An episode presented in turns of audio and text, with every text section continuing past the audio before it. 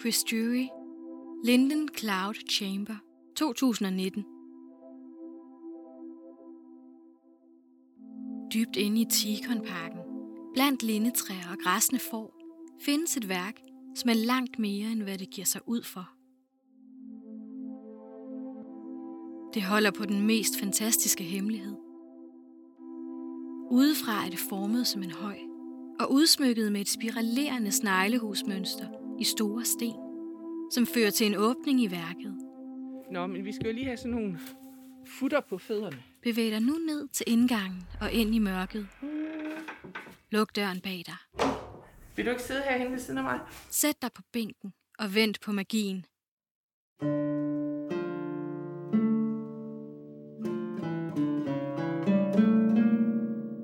Jeg hedder Iben, Iben Friis Jensen.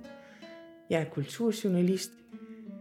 Og vi sidder nu nede i Chris Drurys øh, Cloud Chamber, som er et stort, stort kamera obscura.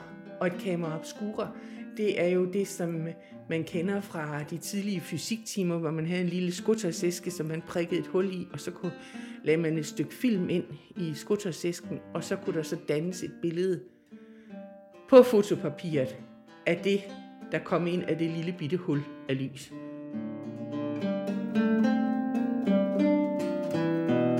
Jeg synes, det er vildt fascinerende, hvordan det kan komme ind af sådan en lille bitte hul. Gennem et lille hul i loftet strømmer en begrænset mængde lys, og fra det projiceres de udendørs omgivelser op på væggene i det runde rum. Lindetræernes kroner, der udenfor strækker sig majestætisk mod himlen. Skyerne, der driver forbi, og forbipasserende fugle, bliver spejlet på rummets vægge, hvor de er spejlvendte.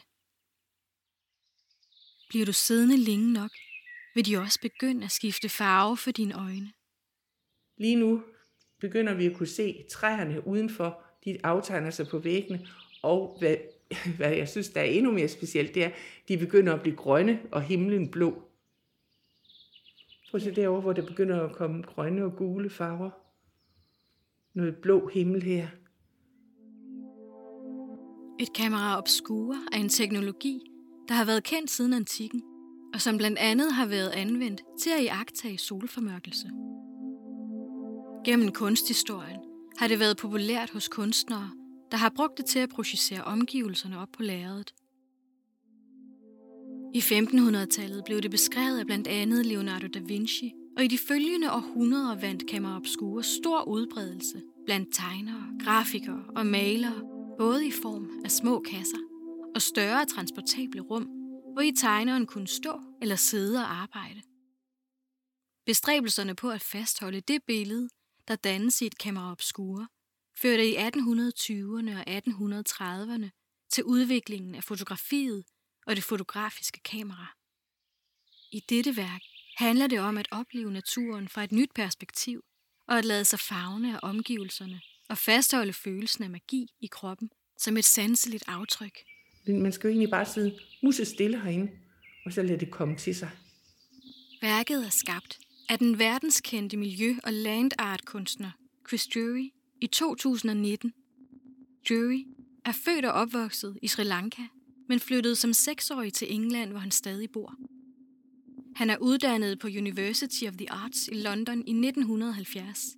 Han er kendt for sine monumentale, stedspecifikke udendørsværker, der både i form og materiale altid har udgangspunkt i de omgivelser, de skal være en del af. Altså den her konstruktion, den er jo meget, meget atypisk for, for øh, Tikon, fordi det er jo en park for landart, og landart, det skal ligesom forsvinde med tiden og blive til ingenting. Ligesom os mennesker. Det er jo sådan en cyklus i det. Af sikkerhedshensyn, så kan man jo ikke bare bygge en jordhule, som folk skulle gå ned i. Så den er muret op og pusset og cementgulv og et meget solidt tag, der så er øh, lagt tørv på, så forerne de, øh, de mener jo ligesom, det er deres lille kuppel, som de kan gå og græs på og holde udkig. Men det er simpelthen derfor. Det skulle også være fuldstændig tæt. Det skal være fuldstændig mørkt. Det er jo også utroligt, hvor lyst det kan blive herinde. Ikke? Bare ved sådan en lille bitte hul. Men det er en perfekt dag til at se det, må man sige. Værket Linden Cloud Chamber kan på dansk oversættes til lindetræets himmelkammer. Jury har skabt en række himmelkamre rundt omkring i verden. De tager sig alle forskelligt ud, da de er skabt med lokale materialer og med omtanke for de omgivelser, de indgår i. Ej, prøv at se, nu begynder det at blive rigtig grønt herover. Og så vender det jo på hovedet. Det er god fysikundervisning, kan man sige. Dette er Jurys tredje værk i Tikon. Det første værk fra 1993 er nu gået til, blandt andet fordi det blev et af rådyr og får. Chris Drury var en af de første kunstnere, der var her i Tikon. Og Tikon er jo så er den 27 år gammel nu, cirka. Men i hvert fald så havde han lavet en, en pilehytte med, med bånd af hassel. Meget, meget smuk, øh, ligesom vævet sammen som en, en, en stor kurv. Virkelig flot. Men de der hasselkæppe der, de, de var ikke så modstandsdygtige som troet. Og så viste det sig også, at øh, de der øh, pile, som begyndte at skyde grønt, det var for stor en lækkerbisken for parkens øh, rådyr og dårdyr og får. En del af stenene i Linden Cloud Chamber har tidligere været en del af det første værk. Han har desuden lavet en glasstome, en slags kuppel, som er oppe en gang imellem. Den kan ikke tåle at være ude året rundt. Nu blegner det lidt. Det er lidt, om der er gået en sky for eller sådan noget. Tikon står for Tranekær Internationale Center for Kunst og Natur, og parken åbnede i 1993. Parken rummer værker, som med kun enkelte undtagelser i kategorien land art, hvilket helt konkret betyder, at værkerne er skabt af naturlige, organiske og forgængelige materialer, og at de interagerer med de omkringliggende omgivelser. Siden parken åbnede i 1993, er der årligt kommet cirka et nyt værk til.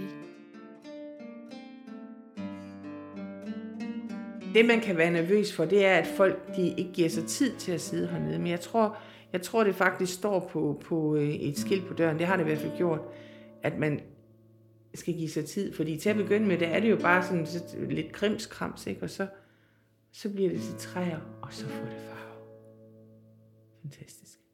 thank you